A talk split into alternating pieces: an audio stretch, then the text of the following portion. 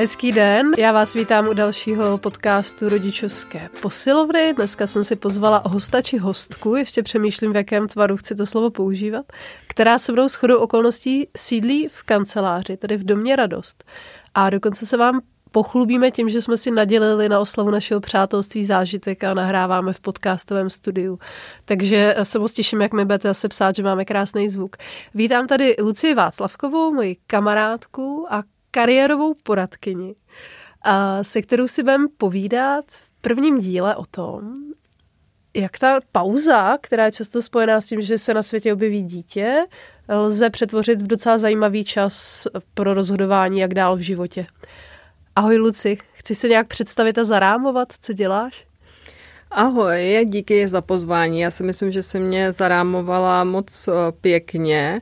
Možná bych eh, do toho vložila jenom to, proč my o tomhle tématu budeme vůbec mluvit.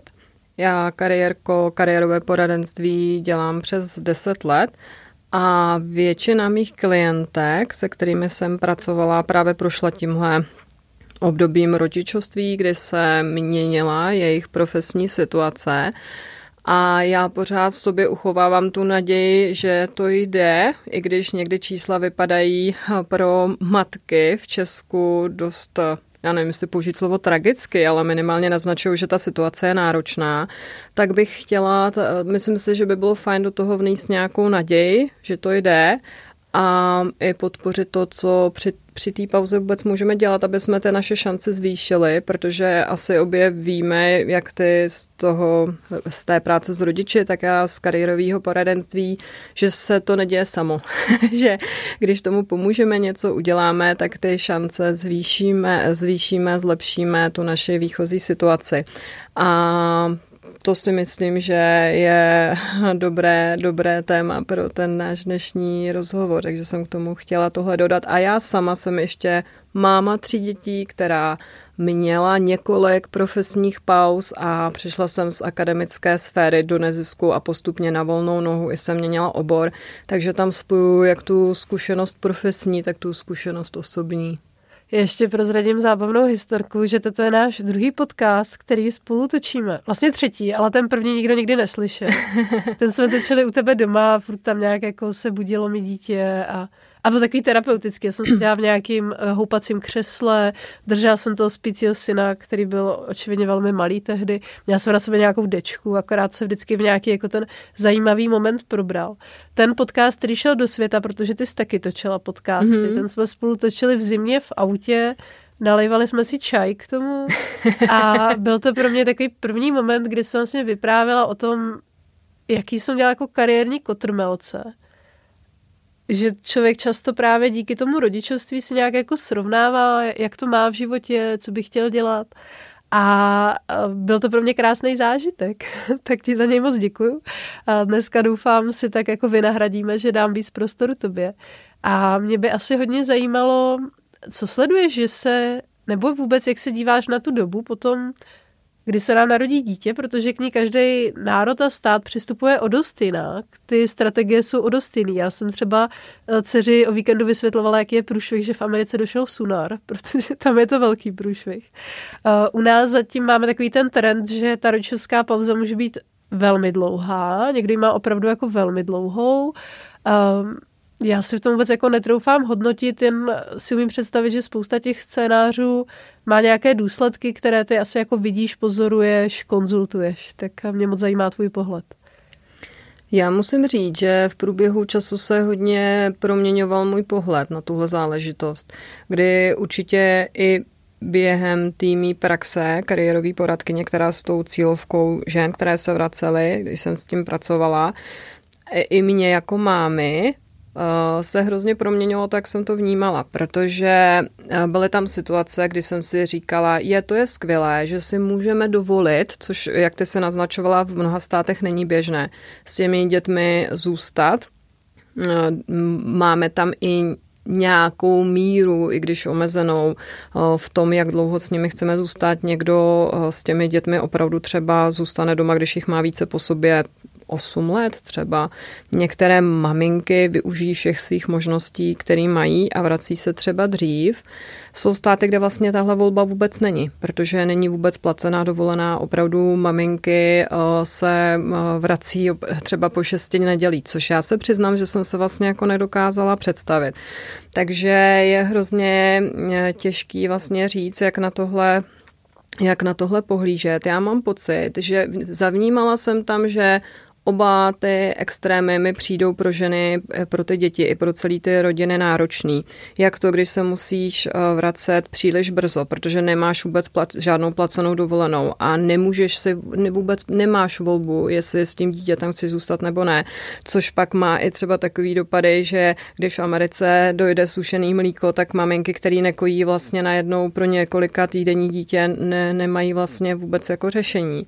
A potom tady zase máme ten opačný extrém, jako je u nás, že celá společnost, eh, všetně všech těch institucí, se nastavila na to, že my jsme pečovatelky a nejsme pečovatelky jenom o ty děti, potom se to přehoupává do toho, že v nějakém věku, třeba v mém věku kolem 40-50 let, se může stát zároveň pečovatelkou o děti i o rodiče a vlastně tady nám chybí ta institucionální péče.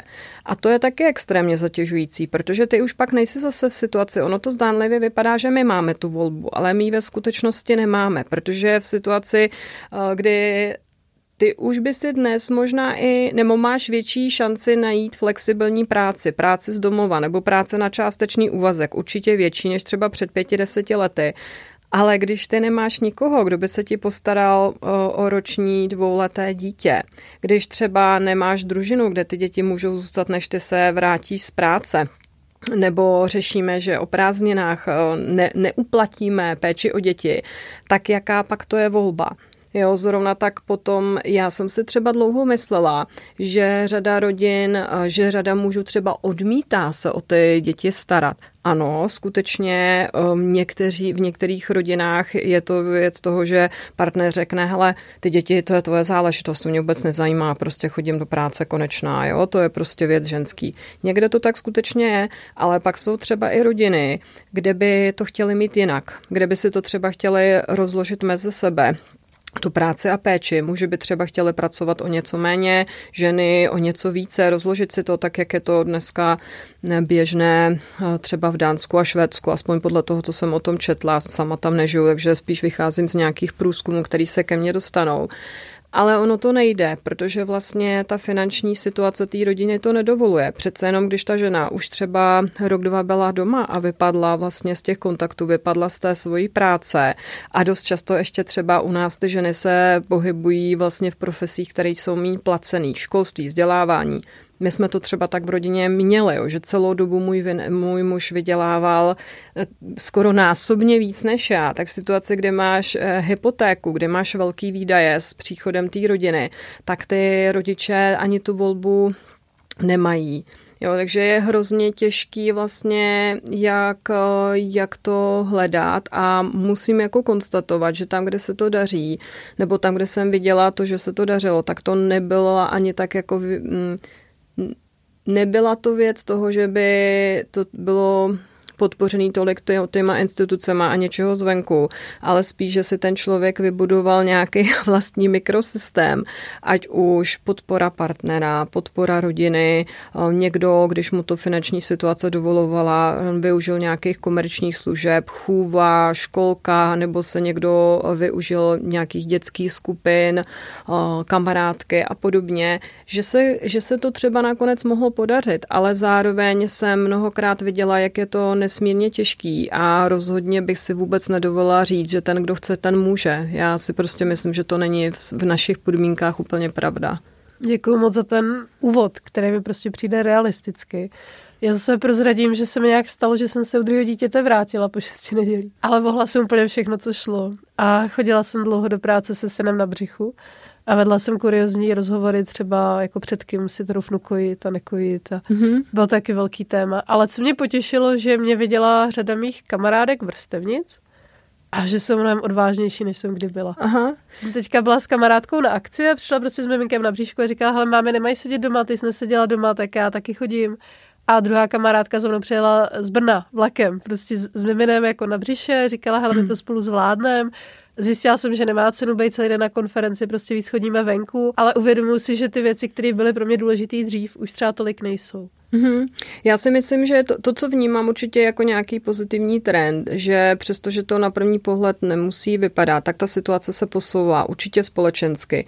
Mnohem víc tatínků než dřív se zapoje do té péče. U, u vlastně třeba mm, generace mýho táty, tam, nebo mých rodičů, tam to bylo, to byl lunetik, jo, někdo, kdo takhle se ocitnul. U mýho manžela třeba to tak úplně není, nebo my máme kolem sebe více kamarádů, kde si to fakt mezi sebe více rozdělovali. Zrovna tak vlastně mnohem víc mladých holek, nebo i nakonec holek v našem věku už mnohem víc vlastně snažili dělat něco. Jo, když zjistili, že, že nemůžou třeba fungovat v práci, tak mnoho z nich začíná podni- začalo podnikat. Jo. I když třeba nakonec po tom rodičáku se zase z toho podnikání vrátili do zaměstnání. Ale vlastně měli tu potřebu té seberealizace organizace a drželi se toho. A vlastně i statistiky ukázaly, že, se, že prostě přibyly desetitisíce podnikatelek. A ten jeden z důvodů, a jsou na to skutečně data, byl ten, že ty ženy nenašly tu flexibilitu v pracovně právních stazích, v těch zaměstnáních, protože tam ta cesta prostě nebyla, no tak si ji vytvořili sami. A myslím si, že eh, potom nakonec ty šílený tři roky, kterými tady máme za sebou, přestože jako pro ty rodiny byly strašně zatěžující, ten souběh těch rolí byl strašně tíživý, tak zase to přineslo to, že najednou home office není nějaký výjimečný benefit, ale už se to považuje za něco, co by, co, co já nevím, jestli říct lepší zaměstnavatel nabídne, to takový kleše, ale není to něco, za co bychom žebrali, ale vlastně ty firmy si uvědomily jednak, že v tom ty lidi jsou schopní fungovat, že můžou vlastně získat i ty lidi, který by jinak oslovit jako nemohli a že je to nějaký funkční model spolupráce. Takže najednou se nám ještě víc začínají přibližovat ty podmínky freelancu nebo lidi, kteří podnikali jenom proto, aby měli tu flexibilitu. Těm, který ty můžeš mít jako zaměstnanec. A v tom já zase vidím velikánskou šanci pro rodiče a pečující. Jednak pro ty firmy, aby si udrželi ty talenty, ty skvělí lidi a jednak i pro vlastně zase my, kteří chceme zůstat profesně aktivní, tak aby jsme jsme se kvůli péči nemuseli všeho vzdávat.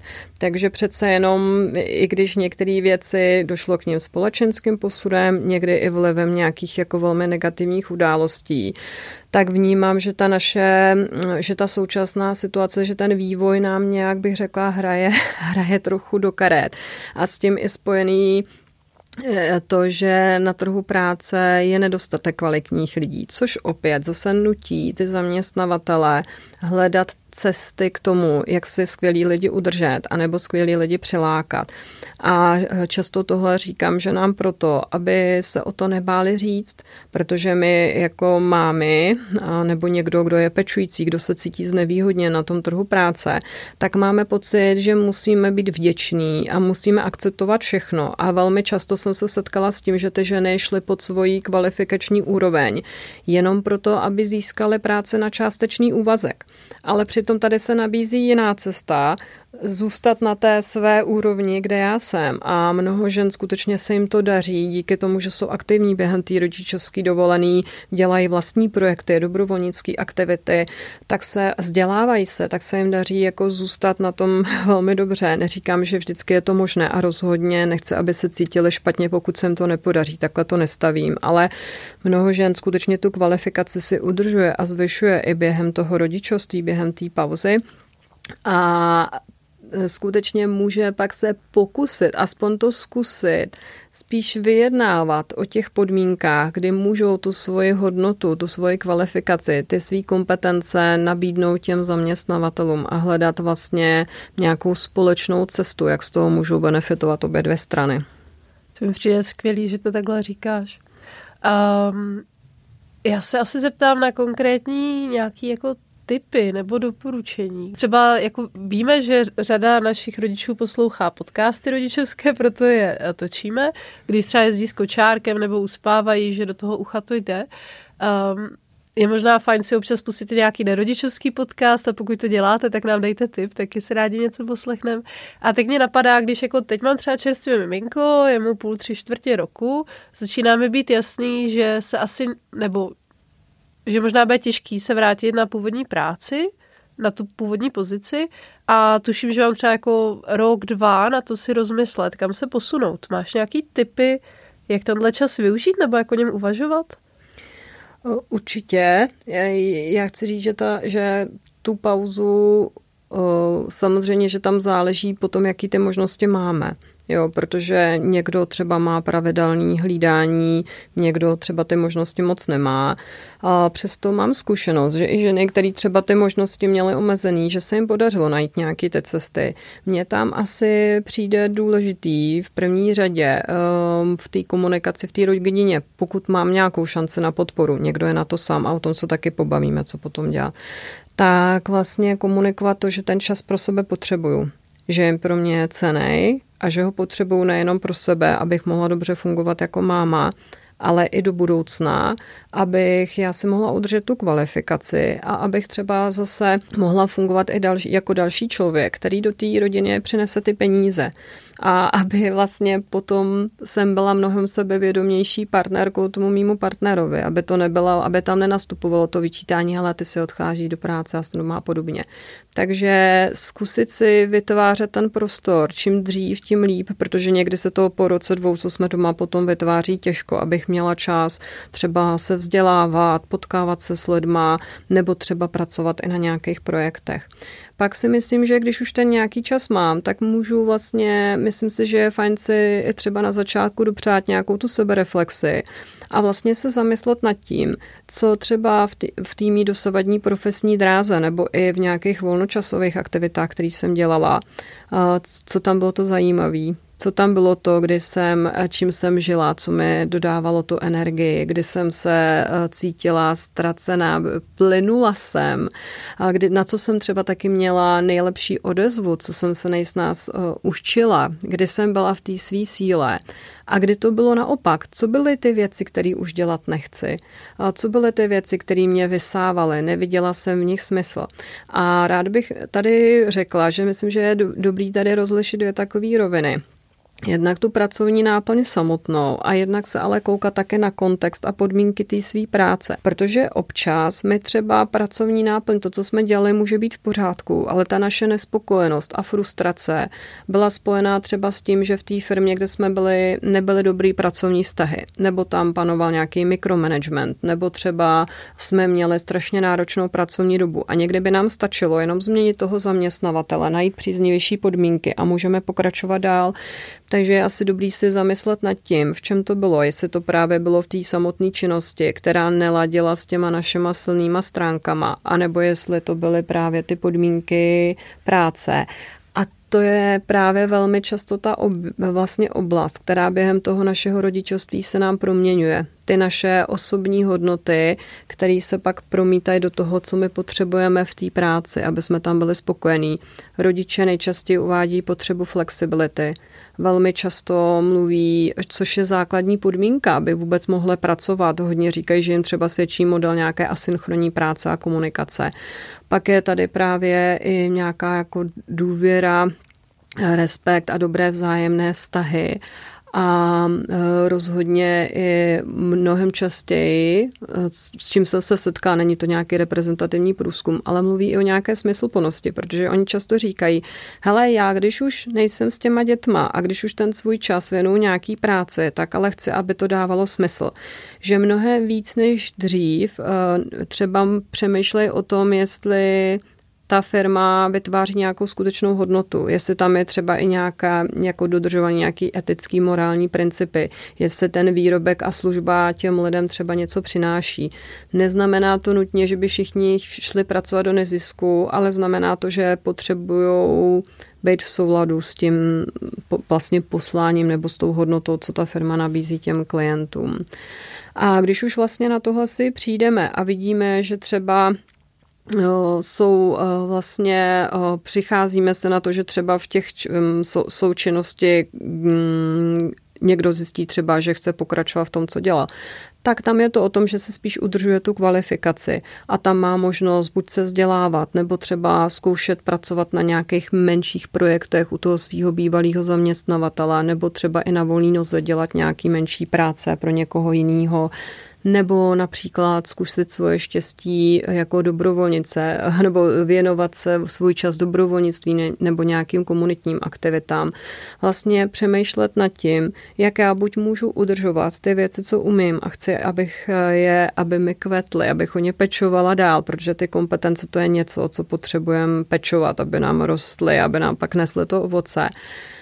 Ale pak se právě můžeme dostat i do situace, kdy vlastně máme pocit, že bychom všechno potřebovali zahodit a začít na zelený louce, což je taky jako situace, kterou mi jako lidé často popisují. Ale ono nakonec tam děláme něco velmi podobného. I tam my to nezjistíme tak, a to musím upozornit, i když to tak někde vypadá podle seberozvojových knih, že stačí vyplnit dostatečné množství nějakých pracovních listů nebo no, sebepoznávacích testů a vyleze vám z toho vlastně výpis toho, co byste měli dělat do konce života. Mně to připomíná ten film Jáchyme Hoď ho do stroje, ale takhle to úplně nefunguje. My nezjistíme od stolu to, jestli nás něco bude bavit, jestli nám to půjde nebo ne.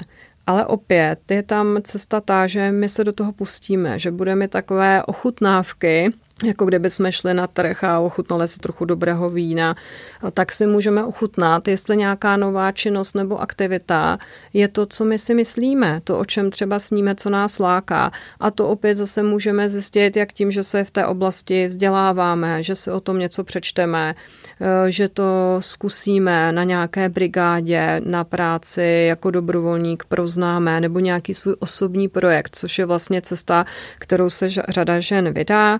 Některé vlastně mají osobní projekt, který je spíš tak jako pro radost, někomu se to podaří přetavit i do nějakého více či méně výdělečného podnikání. A to nás všechno obohacuje.